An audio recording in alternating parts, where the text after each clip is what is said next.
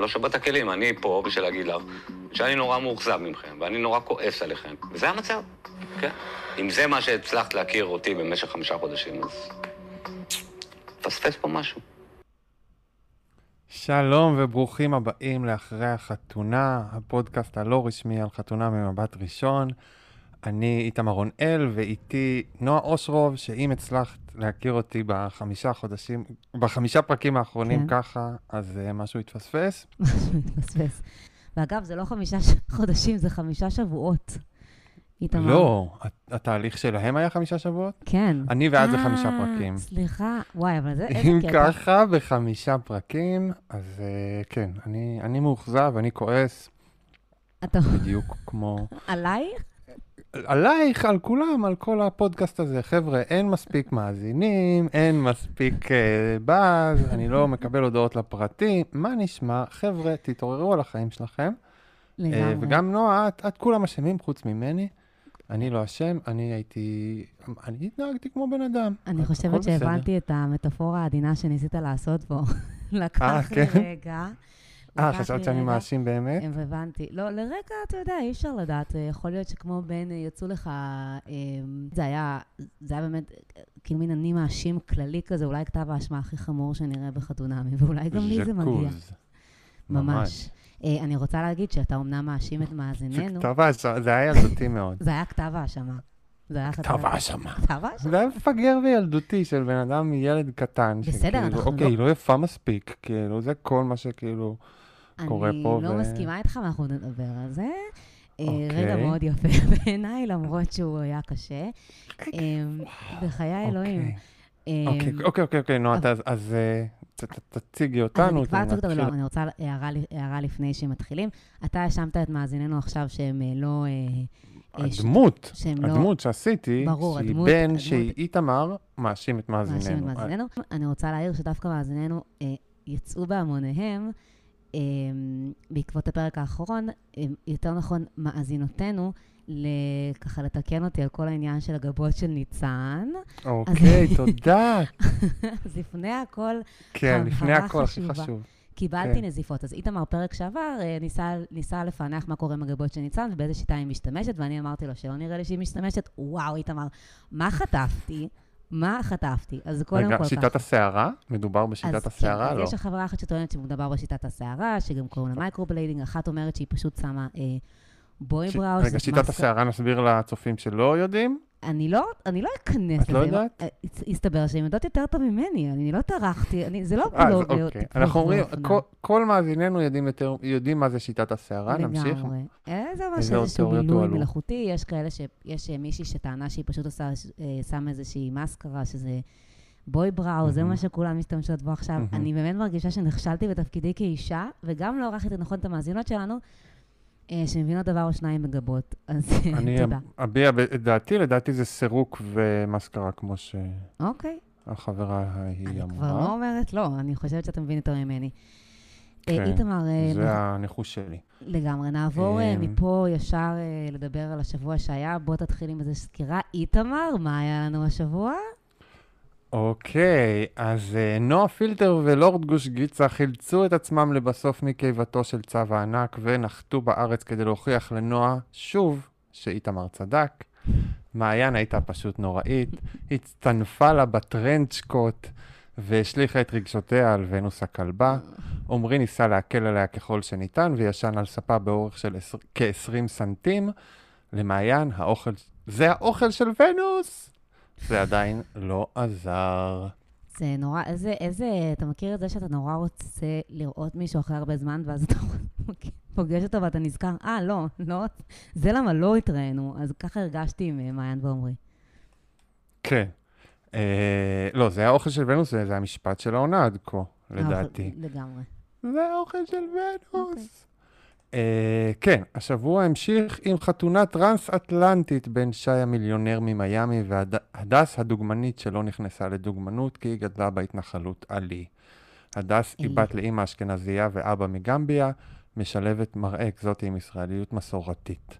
שי נולד וגדל בפתח תקווה, אבל בכמה שנים בארהב הספיק לסגל לעצמו מבטא בלתי נסבל.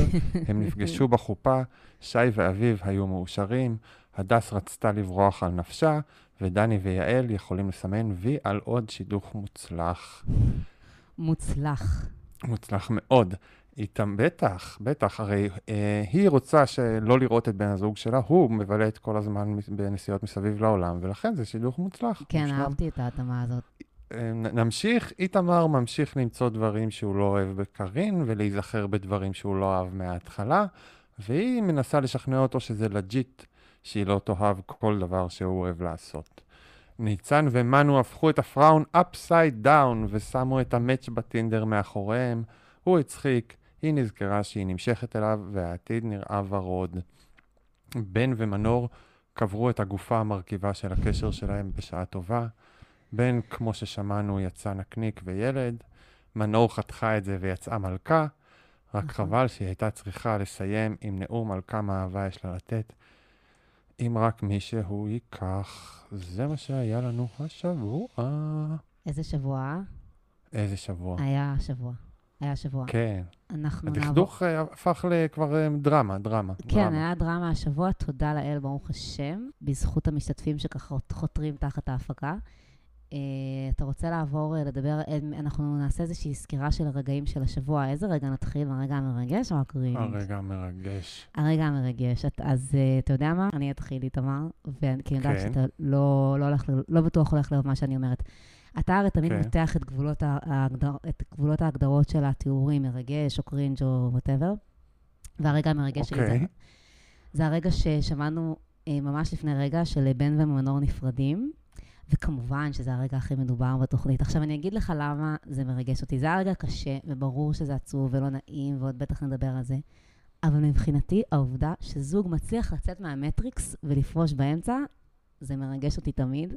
זה כפיים, כן, כל כן, הכבוד. זה ממש כפיים, כי תשמע, היו הרבה זוגות במהלך ההיסטוריה של חתונה שנשארו ביחד, למרות שלא סבלו אחד את השני, או שידעו שאין שם סיכוי. כמובן, דובי, דובי ואריק עולים עלי גם... מור ומאור, למשל, כאילו פרשו קצת לפני ההחלטה, וזה היה מגוחך, כי זה היה זה פרק כן, לפני. זה אבל... לוזרי. אגב, כן. בן אולי היה נשאר עד הסוף וסובל. מנור חתכה את זה.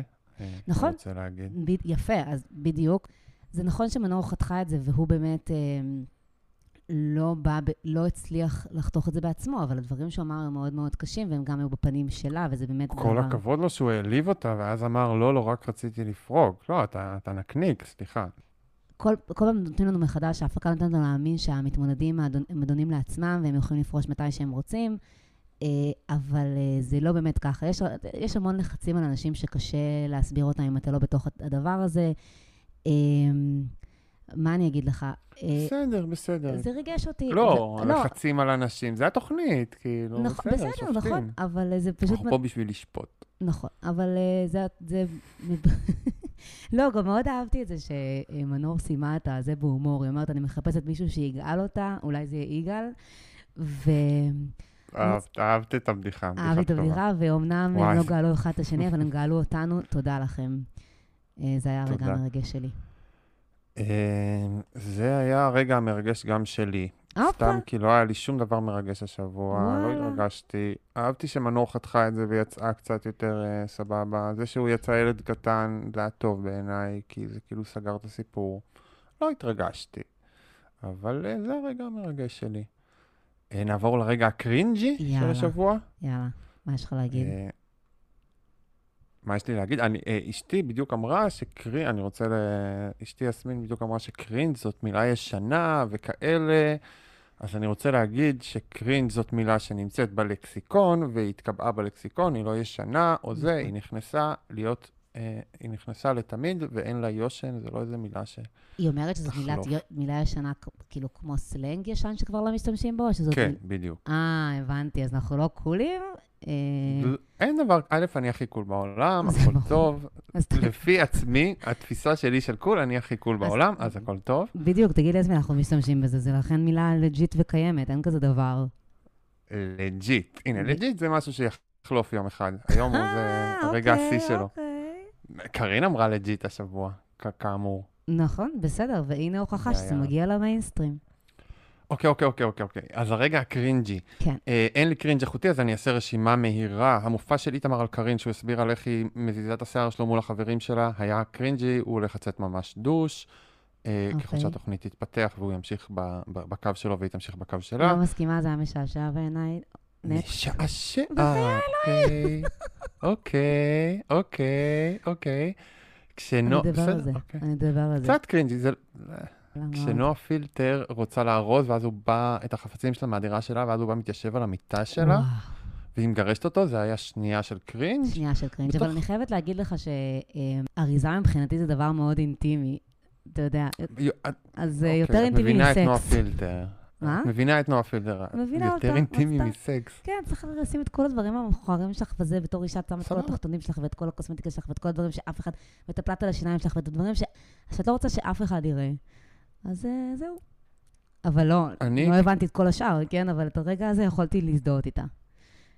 אני, אני כן, אני, אני, אני מסכים, אני לא, לא מסכים, אבל אה, זה, זה היה רגע קרינג'י בגלל שהוא היה קרינג'י בתוך הסיטואציה. בעיניי כל האינטראקציות שלהם הן לא כל כך קרינג'יות, כי יש הרבה כעס עליה שמשכך את הקרינג'. אז הרגע הזה שבו הוא היה מביך, היה הרגע הקרינג'י שלהם, okay. גם האינטראקציות שלה עם הכלבה שלה, וכשאבא של שי אומר להדס שהיא יכולה לחבק את שי, זה היה רגע מאוד מאוד מאוד קשה. או, נכון. וזהו, זה נגיעות של קרינג', אף אחת מהן היא לא משמעותית. אבא, זה יש לו פוטנציאל הקרנג'ה גדול. כן, פוטנציאל הקרנג'ה. הקרנג'ה גדול. אני, הרגע קרינג' שלי, אמרת שהפעם גם יש לי... בחרתי דברים אחרים לגמרי, וזה דווקא משהו מין רגע קרינג' מטה. אני הולכת לעשות פה עכשיו נאום אני מאשים, כמו אה, בן. אה, okay. אני מאשימה. כמוני. בסביבת הרווקות של הדס ומסביבת הרווקים של שי, פתאום mm-hmm. הגיע משום מקום מישהו מההפקה והביא להם אה, פאזל, שזה משהו שלא ראינו עד כה, זה היה לא ברור למה עשו את הדבר הזה. אה, זה גם היה נורא מצחיק. נראה לי, היו נגיעות כאלה פה ושם. יכול להיות שגם עושים את זה עם כולם ופשוט לא מראים לך? יכול להיות, יכול להיות, יכול להיות, אבל הפעם החליטו להראות לנו את זה, עוד החלטה תמוהה, כי זה לא היה כזה. זה לא פעם ראשונה שזה היה בתוכנית. זה היה כבר בתוכנית, משהו כזה. יכול להיות. אני זוכר במאומם. אז היסטוריונים של חתונה יבדקו את זה, אבל הביאו להם פאזל, ככה עם איזשהו רמז לחתן והכלה. קודם כל זה היה מצחיק שאחת החברות שלי, הדס, אמרה, מה זה חשפה? אה, לא, פאזל, איזה כאילו אנטי קליימקס. מה היה בפאזל שלהם? לשי היה דגל ארצות, סליחה, סמל ארצות הברית, כי הוא גר שם. ולהדס, בשביל לייצג את הדס, שמו את דגל גמביה. אני כל כך התעצבנתי, אני הובכתי בשביל התוכנית, לצמצם את הבחורה הזאת, לזהות, את הזהות שלה, לצמצם אותה לגמביה. היא בחיים לא הייתה שם. היא... טוב, בסדר. מה, רגע. היא אמרה, כבר, היא אמרה כמה פעמים במהלך התוכנית, שתמיד שואלים אותה, אז מה את, מה את, וזה לא נראה משהו שהיא מעוניינת לדון בו. למה זו... החלטת שזה לצמצם את זהותה? אמרו זה... לך שזה זה פרט, זה רמז לא, לפרט לא, לא, לא. על חייה. לא, זה רמז על חייה. זה לא היה לצמצם את זהותה, וזה היה בגלל שהוא קיבל דגל והיא קיבלה דגל. איתמר, זה חושף גזענות. של ההפקה. כן, אני ממש חושבת ככה. לא, לא, זה כאילו הדבר הפיקנטי, זה כאילו היו מביאים מטוס לקרין, ומה איתמר אוהב לעשות, לא יודע. אחרי שכל הזמן אני אמרה שהיא לא בקשר עם אבא שלה, שהיא בחיים לא הייתה שם, שזה דבר, זה לא כמו שני שהיא פרסייה והגיעה במוצא שלה, וזה חלק מהעניין שלה. הבחורה הזאת כל החיים נאבקת להיות ישראלית, וכל החיים רק רוצה להיות שייכת, ואז אתם מחליטים שגמביה זה מה שמסמל אותה, זה הדבר שאתם בוחרים, זה לא הייתה בחירה מקרית, אני לא יודע מה להגיד לך. אני לא חושבת, אני חושבת שזה היה מקרי, אבל זה חושף איזושהי גזענות אינהרנטית, שזה מה שאתם רואים בה. אוקיי, אז מבינה שעוזרי ההפקה פשוט חיפשו פרטי פיקנטיים ואמרו, אה, אוקיי, זה פרט פיקנטי, יש פה שני דגלים, אנחנו יכולים לייצר זהות, וזה הכל, וזה פרט פיקנטי, והם לא ראו את זה כתמצות של זהות. ברור שהם לא רואים את זה, אף אחד לא רוצה להגיד, אני גזען, אבל יש פה משהו, תחשבו, שנייה, קדימה. אחר כך, אחר כך זה גם הוביל לרגע לשיחה שלהם על הספה, אחרי החופה, והיא לא, והיא כזה...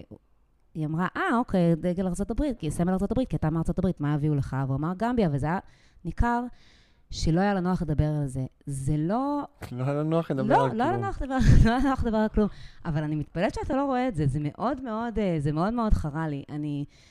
זה, כי אתה יודע, כי זה דווקא הדבר הזה שהיא כאילו, גם נאבקת בו כל החיים כדי להוכיח שהיא שייכת, אתם באים ועושים לה את זה, לדעתי זה היה רגע, לי זה היה מאוד קשה לצפייה, יכול להיות שאני נדבקתי בפוליטיקה קורקט אמריקאי, כל הכבוד לך. אבל לא, אז... מה, שאת מה? האמריקאי? לא, שהתדבקתי בפוליטיקה קורקט אמריקאי, אבל זה באמת היה... את ווק, את ווק, המילה החדשה היא ווק, שזה מגניב, זה כמו פוליטיקה קורקט, רק קול. אצלנו המילה החדשה, ווק זה כבר מילה מאוד ישנה. אני יודע, אני אומר, המילה... את הבאת מילה עוד יותר ישנה, אני עדכנתי אותה, בסדר? אתה תסתכל על זה שוב, ואתה תבין שאני צודקת.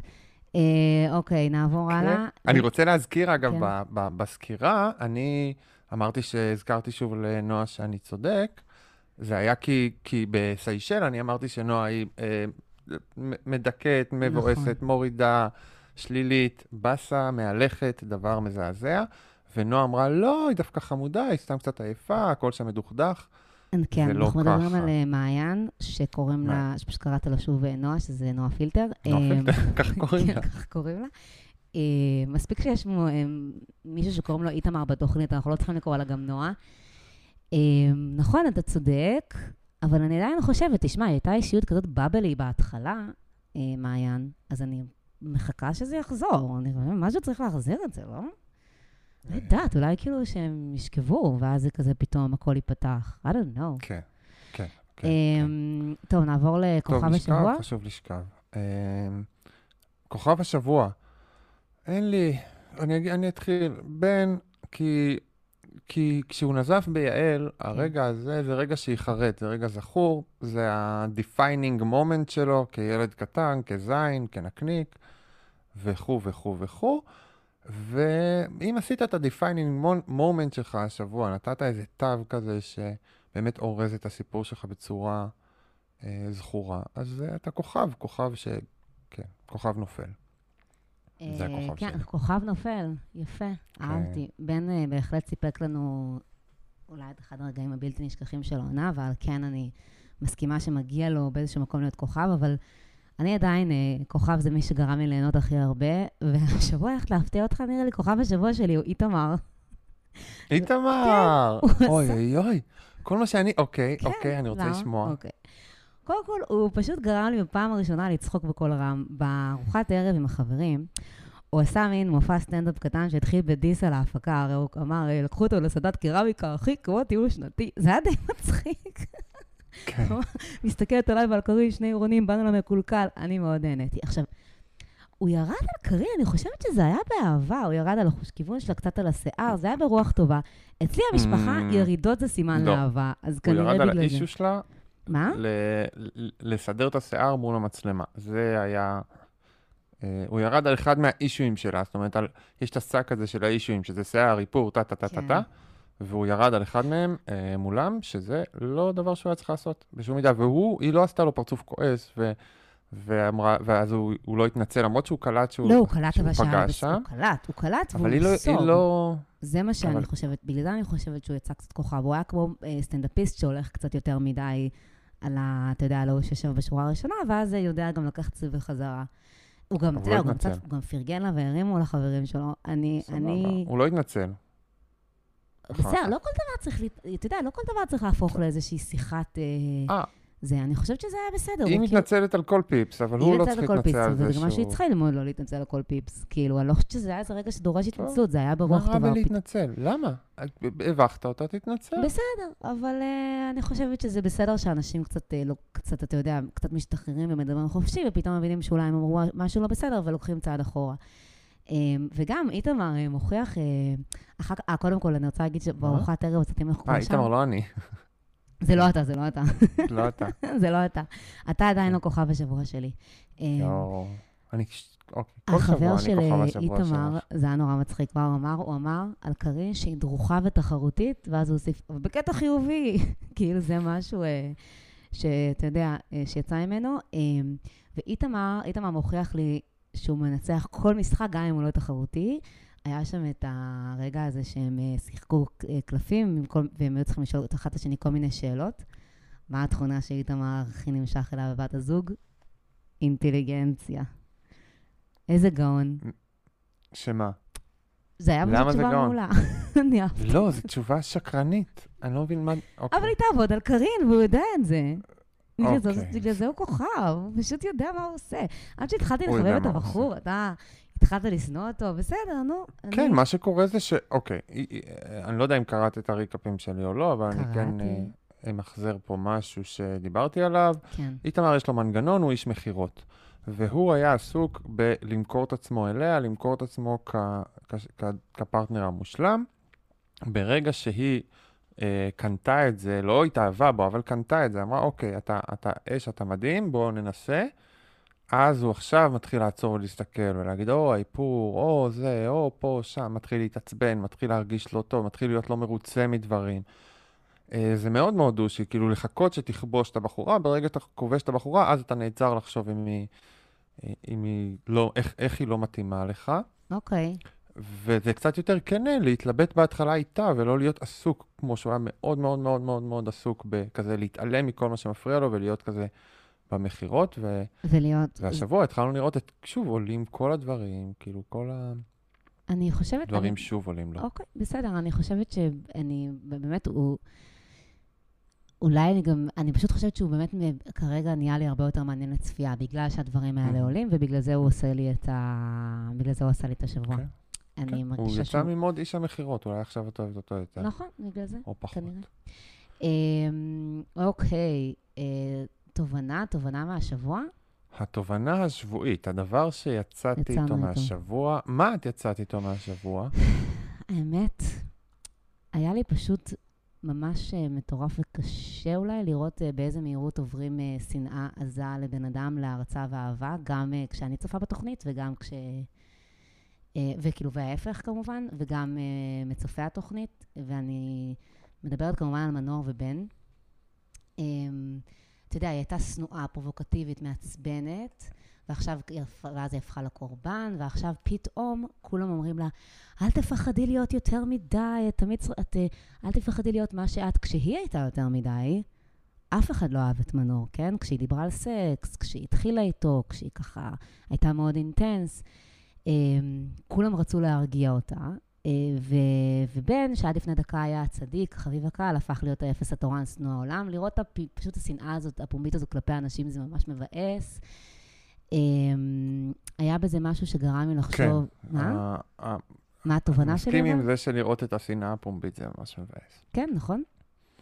כאילו, צ'יל אאוט. כן, צ'יל אאוט, אנשים, אנשים זה דבר... הכל בסדר. כן, זה כולנו יודעים שאנשים זה דבר מורכב, עריכה זה דבר אכזרי, הם נמצאים הרבה תחת לחץ. אבל זה כאילו מתעלמים מזה, וכאילו תוקפים, תוקפים, כועסים. תוקפים, תוקפים. כאילו אין זה, גם בגלל זה אני חושבת שהייתי קצת יותר קלה עם בן, וקשה לי להגיד שהוא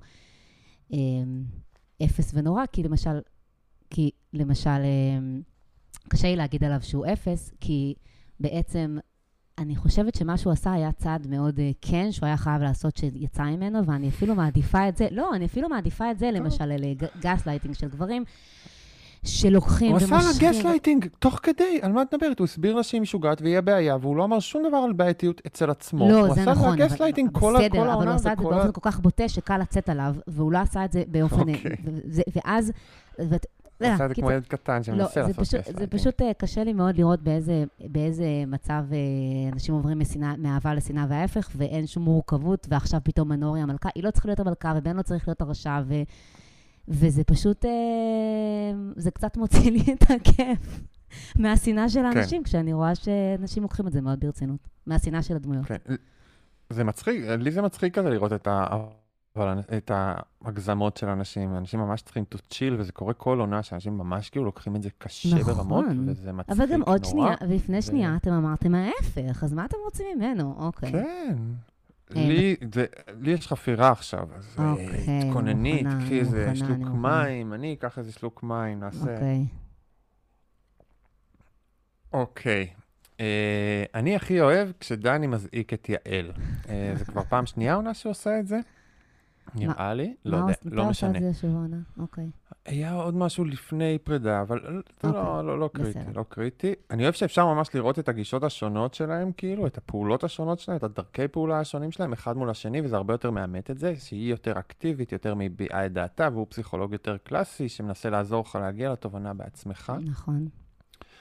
יעל תוקפת, מאתגרת, מפעילה, בתוך הטיפול, היא מפעילה אותך, היא, היא מנסה להפעיל אותך, היא רואה מגננות כמו איזה משחק מחשב כזה, שהיא צריכה לנצח, היא תפרק את זה ככה, ו- ופה היא תתקוף ככה, ופה היא צריכה לשקף, ופה היא צריכה לאמת, ופה היא צריכה לדובב, ופה היא צריכה להפגין אמפתיה, ו- והיא באה עם איזה מזוודה של כלים כזה, כמו בטייקן, ליאם ניסן, כאילו, יש לה איזה particular set of skills כזה, והיא תשתמש במה שצריך, כאילו, כדי להביא אותם לתובנות. סליחה. ודני אה, הוא פסיכולוג כמו שאנחנו מכירים, שזה אה, דבר מעניין לדבר עליו, ועכשיו אני אחפור עליו קצת. Okay. כאילו יש אינטואיציה וחוכמה וניסיון וכל הדברים האלה. עכשיו אני אגיד מה דעתי, זה לא, אני לא פסיכולוג מקצועי, אני לא משכיל במיוחד, אבל אני אגיד את דעתי על מה, מה, מה, מה העבודה של הפסיכולוגים האלה. אה, אה, באופן פשטני מאוד, אני אגיד שהעבודה העיקרית של פסיכולוג בעיניי, זה עבודה עם הכוח שיש לו בחדר הטיפול. זה מעין גורו שלומד על כוחו של גורו, כדי לא להשתמש בכוחו של גורו. עכשיו אני אסביר. אתה מגיע לפסיכולוג או לרב או לגורו בודיסטי, אתה מחפש תשובה. אתה מתיישב מולו ואתה משליך עליו את כל מה שאתה צריך עכשיו, ואתה מאמין שהוא מחזיק בפתרון. ואז הרב והגורו יגידו לך מה הפתרון, ייקחו את החומר שאתה נתת להם על עצמך, כדי לשכנע אותך בפתרון שלהם, וכך הם כאילו משתמשים בכוח הזה. והפסיכולוג אמור דווקא להימנע מלתת לך את הפתרון, כי הוא יודע שאין לו באמת את הפתרון, גם אם קל לחשוב שיש לך את הפתרון, הוא לא נמצא אצל הפסיכולוג, נכון. אלא אצל המטופל, אצלך. והוא ישתמש בזה שאתה מחפש אצלו את הפתרון, כדי לגרום לך לחפש אצלך את הפתרון. הוא אמור להיות איזה מישהו שאתה... כן, הוא אמור להיות איזה מין, באנגלית אומרים, sounding board, כאילו מישהו שאתה... עושה איתו זה שהוא מדבר, מדבר אליו, כדי שבסוף הכל יחזור אליך בחזרה, ותבין מה אתה כן. חושב. בדיוק. והכוח הגדול הזה, אתה צריך לא, לדעת לא להשתמש בו, ללמוד איך לא להשתמש בו, כדי שאתה לא תנתב אותו בטעות לכיוונים שהם לא, לא להציע יותר מדי, לא לרמוס את המטופל, לא להכניס כן. לו מילים לפה. אתה יודע כמה כוח יש לך, והעבודה שלך היא להשתמש בו בכמה שיותר חסכנות ותבונה ו... ולכן זה יוצא הרבה יותר עדין ופסיבי מול האקטיביות של יעל. אני לא אומר מה יותר טוב, אני טופלתי בשתי הגישות, כאילו נתקלתי בהן בזה. כל אחת מתאימה למצבים, לאנשים, לרגעים, ל-whatever שונים. זה מעניין, כי... אבל זה יפה לראות את זה. זה יפה לראות. זה גם מאוד משלים אחד את השני מבחינה טלוויזיונית, כי באמת אפשר לראות שתי גישות שונות ורגעים שונים שנוצרים מהדבר הזה. דני לפעמים מרגיש לי אפילו שהוא על הסף חבר של המתמודדים, או שהוא בעיקר מתרגש מהם, או מאוד לא. כזה אבהי כלפיהם. לא, אני מבינה שזה גם... הוא אמפתי, הוא נותן המון אמפתיה. הוא אמפתי, אבל אני מבינה שיש יש, יש כאלה שצריכים את זה. וגם פה זה באמת היה בולט, כי כאילו, זה כמעט היה, כאילו הוא מזעיק את יעל, כי הוא צריך מישהו שייכנס בהם, הוא צריך את הפסיכולוגית כן. השנייה, שהיא כאילו יותר תאמת אותם עם הסיטואציה. כן.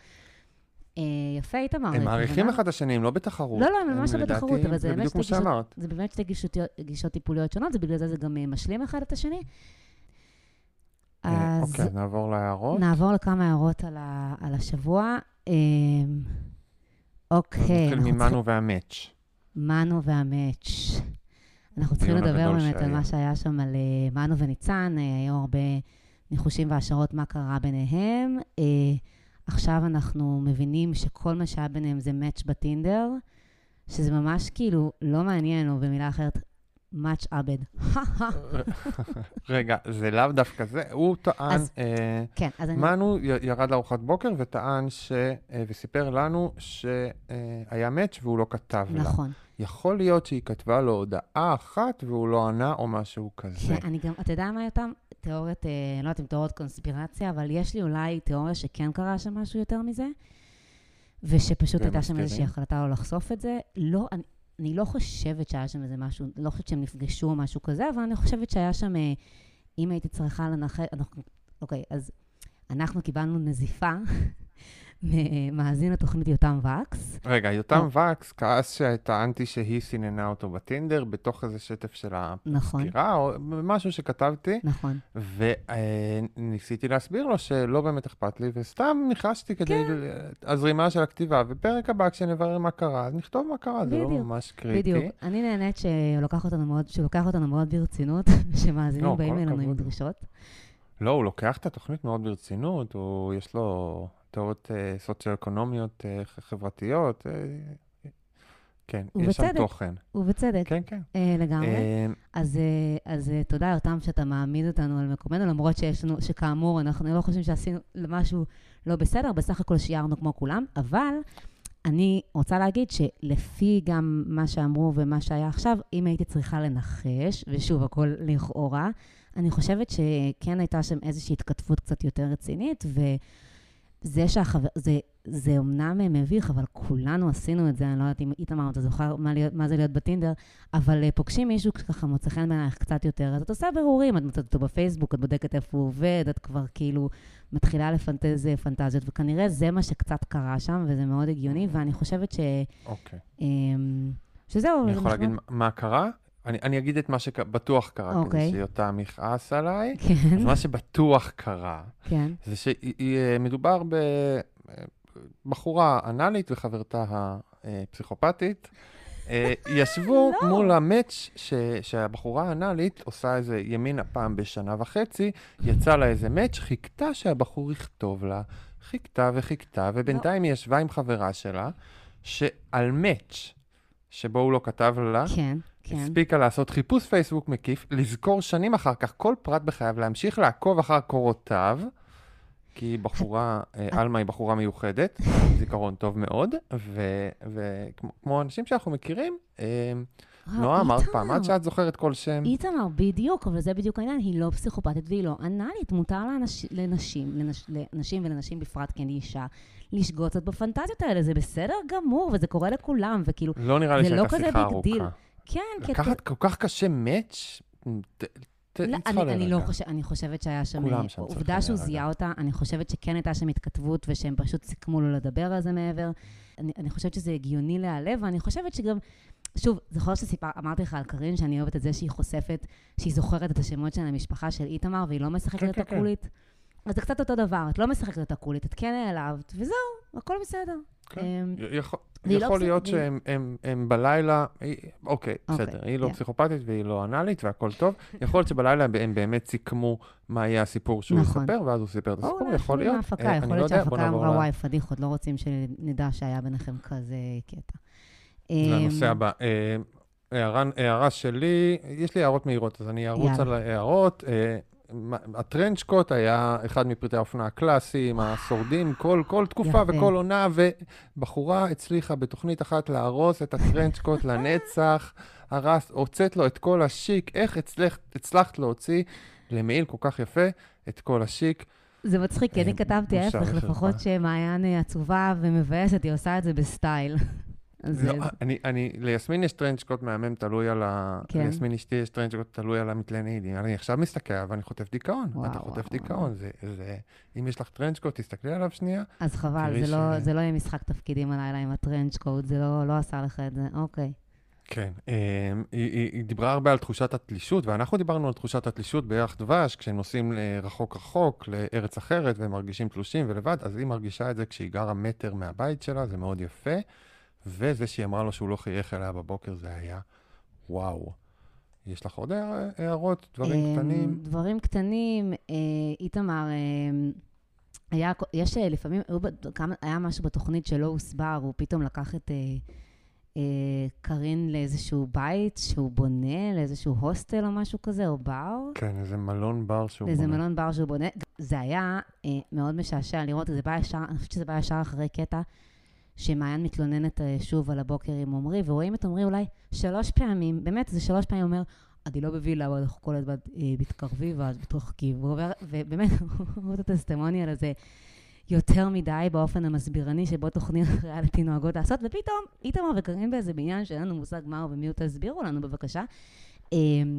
אני יכול להסביר, איתמר מציג לקהל את יוזמותיו העסקיות, כי הוא מתגלה ומתגלה כדוש. זה נכון, אבל שוב, שבוע איתמר שבאמת מצליח למנף, וכאילו, ממש, וככה לעשות כזה סיבוב על התוכנית, שבסוף באים לאיזושהי פרסומת, להוסטל בוטיק שקר כלשהו החדש שהוא פותח, כל הכבוד לאיתמר, אנחנו חייבים שנייה לדבר על הדמות. החדשה שהיא שי. שי. כן. אוקיי, יש לי שי קוקו, שי מבטא, שי הספר האלכימאי. שי אף. שי נודניק ושי מתוק. שי מתוק, נכון, אני ממש... כל מה שיש לי להגיד. דמות מלאת סתירות, אני רוצה, הוא אומר ככה, הוא אומר את המשפט הקלישאתי ביותר, את המיליון הראשון, הוא עשה לפני גיל שלושים. מיליון שקל או מיליון דולר? כן, אני לא בטוחה שאני מתרשמת עדיין. לא, הוא גם הולך לבנק לגייס שבע שמונה מיליון דולר. עכשיו, אדוני, איזה בניין אתה בונה ב-שבע שמונה מיליון דולר? כאילו, אתה לא יזם עשיר אם אתה הולך לבנק בשביל לבקש שבע שמונה מיליון דולר. באמת, וגם היה באמת משעשע שקודם כל, יעל עשתה לו איזה ברן קטן, שהיא קראה לו בעצמה קואוצ'ר, ונתנה לו את השם הכי טוב. אני שמתי לב... אם היא אומרת את זה, אז הוא ממש קואוצ'ר, הוא מדבר כמו קואוצ'ר. וגם אני שמתי לב שראו את הדינמיקה הקבוצתית, רגע מאוד יפה שחזרו בו אחורה. כן, וכל החתנים שלנו. כל החתנים שלנו, נכון. ומה היה יפה? אני פשוט ראיתי איך איתמר מעריץ את שי. לא נכון. בטח שכן. איתמר שונא את שי, כי הוא כאילו הסופר איתמר. שי, בדיוק שי, כל מה שאיתמר היה רוצה להיות. הייתי אומר לא בדיוק. שי הוא הפרודיה של איתמר. אני כתבתי ששי זה זה איתמר שהגבירו לו את הווליום, אבל, אבל אני חושבת, אתה יודע, הוא כזה, שי דיבר... כך יוצא שאת מעתיקה לי שורות מהריקה בלי זה, סתם. אומייגאד, זה כן, זה כן. לא, לא הגבירו לו את הווליום. אה, אוקיי, כי אולי, כי אולי לא באמת קראתי, וסתם אמרתי שקראתי, לא יודעת. כנראה. ולא, אבל היה שם משהו בדינמיקה הקבוצתית, ששי היה ממש בלתי נסבל, וזה נראה שכולם אין לו כוח, ואיתמר דווקא הגיב לו ב... בזה ובחיבה. ודבר אחרון על המשפחה של שי, ממש אהבתי. אוקיי, יש את המערכון הזה ש... רגע, רגע, אני רוצה, בגלל שאת לא קוראת את הריקאפים שלי, מה, אני לא אמצא עכשיו את השורה? לא, אני לא קראתי את זה, איתמר, כי זה היה אתמול, אני רואה את הפרק אתמול בלילה. שי הוא איתמר על מאתיים, גבוה יותר, עשיר יותר, וחי את חייו לפי ספרי עזרה עצמית מטומטמים יותר. זה... בול, אנחנו ממש, אתה צריך לשמוח, כי זה מאוד שאנחנו חושבים אותו דבר, אבל אני באמת חשבתי שקראתי, אבל כנראה קראתי רק את הקודם. בגלל זה באתי להתנגח איתך על בן ומנור, באתי מוכנה. ועוד משהו לגבי שי, יש את המערכון החוזר הזה של כל מיני קומיקאים, האיפסטרים, ניב מג'אר וטום יער וכל אלה הלידאים, שלכולם יש מין אותו פרצוף כזה. הלידאים, אז משפחת, המשפחה של שי הזכירה לי את זה, כי לכולם יש את אותו אף. זה היה ממש, זה היה ממש מצחיק לכולם, כולל, גם האמא וגם האבא. וממש אהבת, תשמע, היא משפחה שמצטלמת טוב, הם חמודים. הכי אוהבת את המשפחות. אני הכי אוהבת את המשפחות, נכון, נכון, נכון. מזל שיש אלף חתונות כדי שתכירי אלף משפחות. בדיוק. אוקיי, אז סיימנו עם הערות לשבוע? עוד שאלה קטנה, הוא אכן מולטי מיליונר, או שמגזימים כרגיל? לדעתי מגזימים. אני חושבת ש... אני לא יודעת, גם כל הייצוג הקלישאתי הזה של מיאמי, כאילו אנחנו באיזשהו קליפ עם כזה דרון של חופי ים ובניינים, אני לא יודעת, זה באמת יהיה... אני גם לא... פרויקטים שהופכים אותך לאיש מאוד מאוד עשיר, זה לא פרויקטים ב-שבע שמונה מיליון דולר, זה פרויקטים ב-עשרים, שלושים, ארבעים, שמונים מיליון דולר. זה, אני לא כל כך, לא, לא מיליון דולר, אבל מיליון שקל. גם הוא אמר, עשיתי את המיליון הראשון לפני גיל שלושים, והוא בסך הכל בן שלושים ושתיים, ואז הוא אומר, ואני לא צריך יותר לעבוד בחיים. לא הבנתי איך בשנתיים. זה שלוש עד ארבע מיליון בשביל לא לעבוד כל החיים. אני לא בטוחה, אני חושבת שאתה צודק בתחושה שלך שהוא כנראה מצליח, אבל לא עד כדי כך מצליח, אבל זה כבר לא עליו, זה כבר על ההפקה של התוכנית שמנסה לעשות אנשים יותר ממה שהם. להרים למתמודדים. אני רוצה את פינתי הקבועה, הטוקבק שמרים לי השבוע. יאללה. פינתך הקבועה, נראה שאתה פעם מרים. אה, מהטוק, אוקיי, סליחה, הטוקבק שמרים לך. אוקיי, דמר. הטוקבק שמרים לי, השבוע, לצערי, הטוקבקים שהרימו לי היו הרבה, אבל הם לא היו מצחיקים, אז הלכתי על טוקבק שהולך נגדי, בגלל שבסוף הריקאפ על בן ומנור, אני כתבתי כאילו משפט שמופנה למנור, שאומר, "ממי, תשאירי את הלוזר הזה במראה האחורית." וזה כאילו משפט שחברה אומרת לחברה, כאילו על הלוזר הזה, זה לא התכוון ש, שבן הוא באמת לוזר, אלא אה, על הדרך שבה היא צריכה לראות את זה. נכון. אה, ואז היא כתבה, לא צריך לקטול אנשים, בלה בלה בלה בלה בלה בלה בלה, בן פגע ומנור ויצא לו בסדר, בלה בלה בלה, אבל מפה ועד לקרוא לו לוזר, מה אתה שונה מכל העברייני מקלדת שמגיבים תגובות דוחות באינסטגרם, רבק כתבה במאקו, לפחות תשתמש בשפה קצת יותר גבוהה ותהיה ניטרלי. אז תודה לך, טוקבקיסטית, אני אקח לתשומת ליבי. נעלה את השפה, אם כן, אם כי... איך אני זוכרת שכשלמדנו בשיעורי אזרחות שעיתונאים צריכים להיות ניטרלים, איתמר, אתה בוגד בתפקידך כעיתונאי. אתה לא ניטרלי. אני עיתונאי, את יודעת, ברשום בלשכת העיתונות. וואלה? זה מחדל של לשכת העיתונות. כן, כן, כן. היה תקופה ארוכה ששרון שפורר לא הייתה, לא היה, ולי היה, זה היה מאוד מצחיק, מאוד אהבתי את זה. אתה היית צריך לבוא כל פעם שהיא אומרת שהיא עיתונאית לא רשימה, לכתוב לה, אני כן, אני כן. אני כן. אני, נועה, תיקח אותנו כמו בכל שבוע במסע במנהרת הזמן. במנהרת הזמן. בגלל שהיה שבוע מאוד אינטנסיבי, בחרתי לחזור דווקא למתמודדת קצת יותר נשכחת, למשתתפת יותר נשכחת, כדי ש... נוכל, אני כל פעם קוראת להם פשוט מתמודדים, וזאת מילה לא נכונה, אבל אני, אבל אתה מבין, זה צריך להיות משתתפים. אז אני חוזרת למשתתפת קצת יותר נשכחת, שככה תוריד קצת את האינטנסיביות, ואני מדברת על מיכאלה. הופה, מיכאלה אהובה. מיכאלה אהובה, נכון? איזה בחורה מגניבה. בטח, מיכאלה, מי שלא זוכר, הייתה עם אלי יורד הים, היא לא דיברה כל העונה. היא נראתה טוב, היא לא דיברה כל העונה, אלי רצה אותה, ואז מאוד נעלב שהיא לא רוצה אותו, נכון. והיה מביך. היה מביך, היה מביך בסך הכל. Uh, טוב, כן. יאללה, מיכאלה גוטנמאכר, עם השם הכי לא רגיל, השידוך עם אלי לא צלח, אבל היא הייתה מלכת הצ'יל. לאחר סיום התוכנית נראתה בהשקות, התחילה לעבוד פה ושם בהפקות. ב-אלפיים ושמונה עשרה היה ניסיון חביב להפוך לבלוגרית אוכל בתל אביב. כן. פתחה אתר באנגלית, העלתה קצת תמונות, הצטלמה עם קינוחים בפוזות שונות. אחרי הזמן לא צלחה והיא נסוגה לאלמוניותה, וכעת מיקה עושה לביתה. ולמרות עברה ומעמדה הרם, אפילו לי יש יותר עוקבים באינסטגרם. באמת? כן. כמה עוקבים יש לך? כן, אני כבר נדבר על זה. בקיצור, לא מצאתי... מה זה כבר? את לא תגידי. אה, אוקיי, יש לי תשע מאות וחמישים, ואולי יש שמונה מאות וחמישים, משהו כזה. וואו. כן. אוקיי, תמשיכי, סליחה. לא, לא, רק שורה אחת. בקיצור, לא מצאתי כלום. מיקה, חייך משעממים בתכלית, ובשביל פליטת ריאליטי, זאת מחמאה ענקית. נכון? כן, כל הכבוד. כפיים, כפיים, כפיים. אני רוצה להגיד ש... כפיים לי אתה עושה, אבל אני רוצה כפיים למיקה, שלא נפלה במלכודות הריאליטי הזולות, וחזרה ככה לחייה ה... היא לא הייתה, אף אחד לא זיהה אותה, אף אחד הייתה כל כך משעממת. ערכו אותם גם לשלוש סצנות לאורך העונה, כאילו מאוד הקטינו אותם. יואו. אבל תלמדו ממיקה, זה מה שצריך לעשות. מה קרה שם? היא הופיעה כדוגמנית בדברים? זה היה הפקות? לא, לא, לא, ראיתי איזשהו כרטיס שלה בתעשייה שהיא רוצה להשתתף בהפקות. תשמע, קשה מאוד לדלות עליה חומרים. לא שאני עושה פה, לא הולכת לדבר עם חברים בו, אז אתה חזור. והיא הייתה קונדיטור, ניסתה להיות קונדיטור של אינסטגרם? רק הייתה מעלה תמונות, התפתחה בלוג אוכל כזה, והייתה כותבת פוסטים באנגלית. שבו היא אוכלת או מכינה אוכל? לא, הולכת לכל מיני מסעדות בתל אביב, דמבורגר מפה, רמן משם, מעלה תמונה קינוח מברסרי, כאילו אפילו לא איזה מקומות חשי. היה לה פוסט שלם על פוקה, מאוד לא מעניין. על מה? פוקה. פוקה זה הקערה האסייתית הזאת, נו, ששמים כל מיני דברים. כן, אז ממש לא היה שם...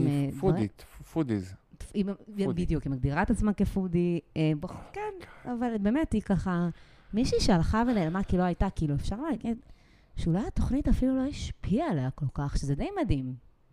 כן, אפשר לקוות, כי בתוכנית לא היה הרבה מה לקחת חיובי, מהחוויה שלה.